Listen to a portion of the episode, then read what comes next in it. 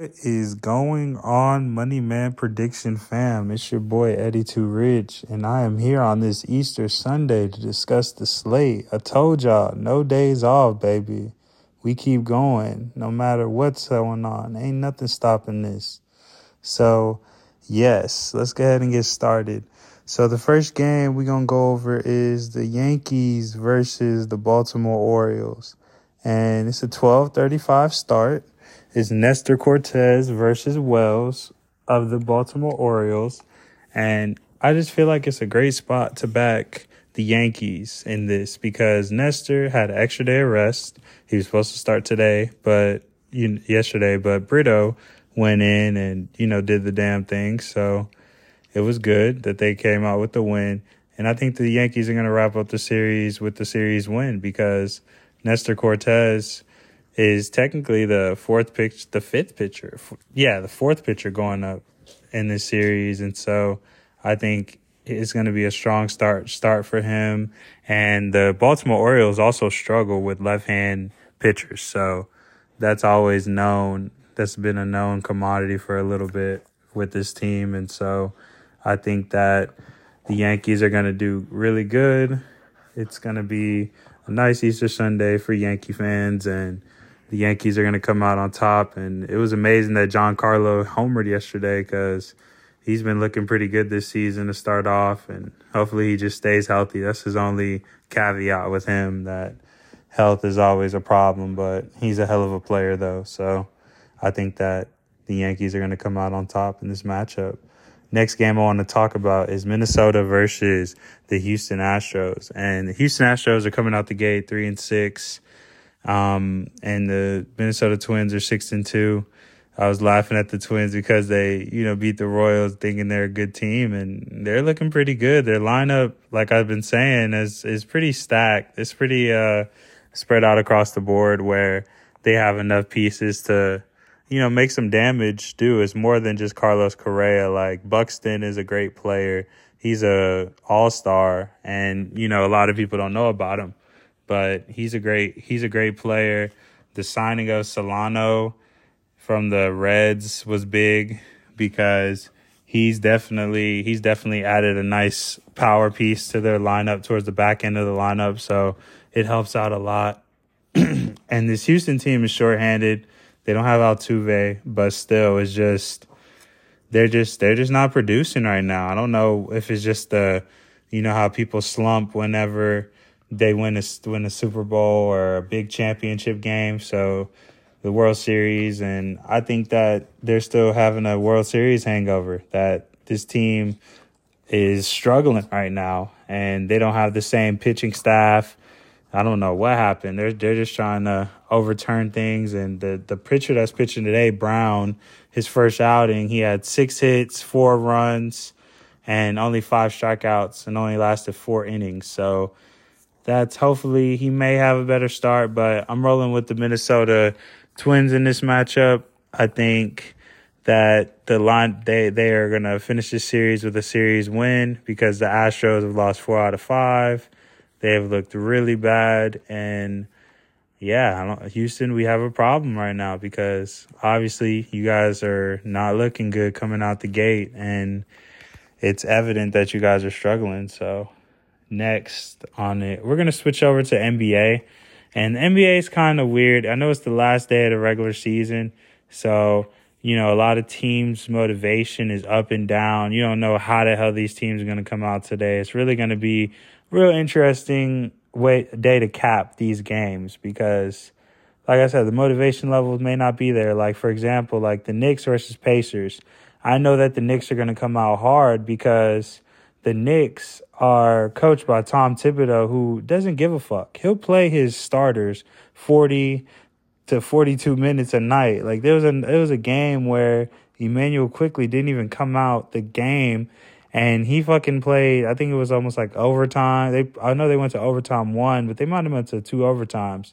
And he just played like 54 minutes and I'm just like what the hell? Like this dude is like this dude Tom Thibodeau doesn't give a fuck who plays, how long they play.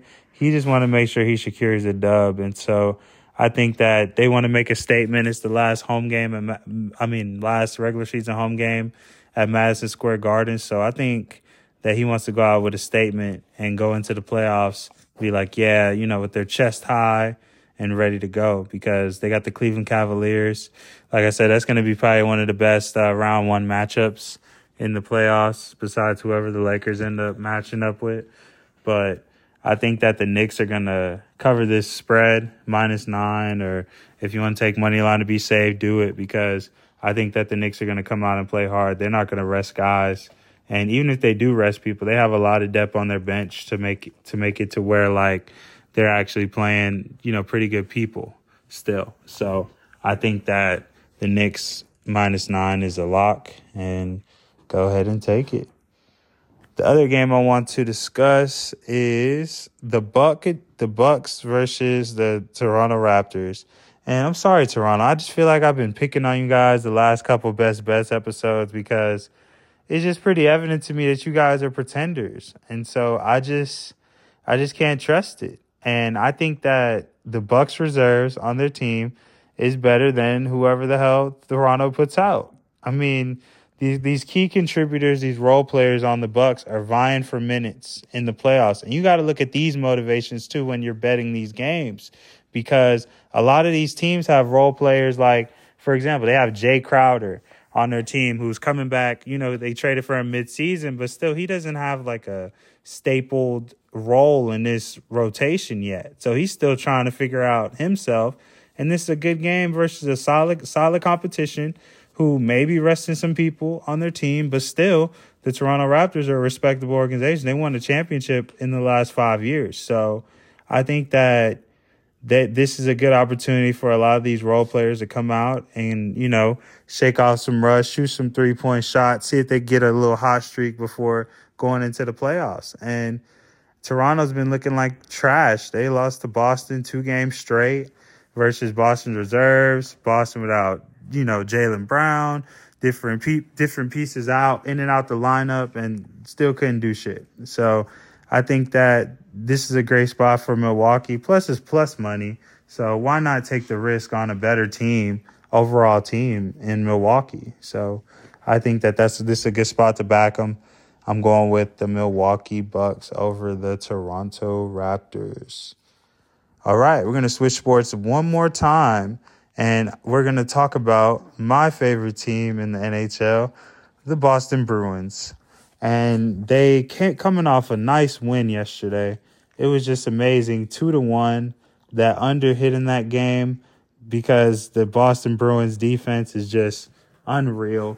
They they are locking up teams that are supposed to be quote unquote contenders and turning them into pretenders. And it's really Boston Bruins are nothing now. They really got one of the best rosters ever assembled, as people tweeted out, and they're going for the record. And they have a couple stabs at it that they could they they're gonna have over these next couple days.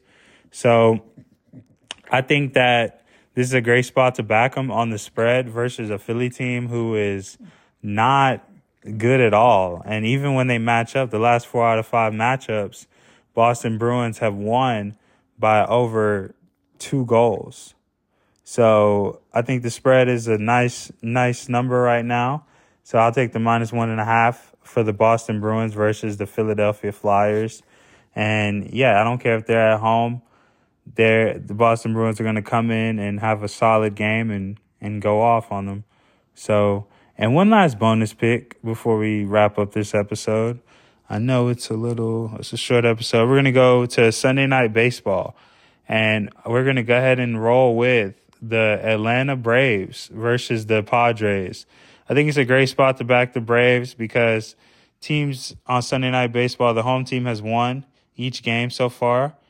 And I feel like this is a great low money line for them. And they're, you know, pitching Dodd today, which is a pretty, you know, he's un, he's an unknown pitcher right now.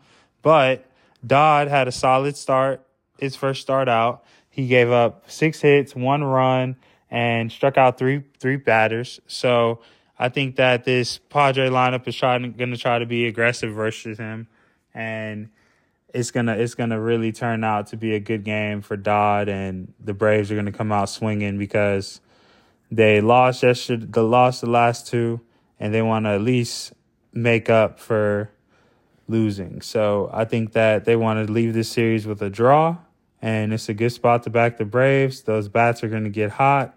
They're still trying to find their rotation with these new pieces, but I think that they're going to find it and they're going to be real successful with this matchup tonight.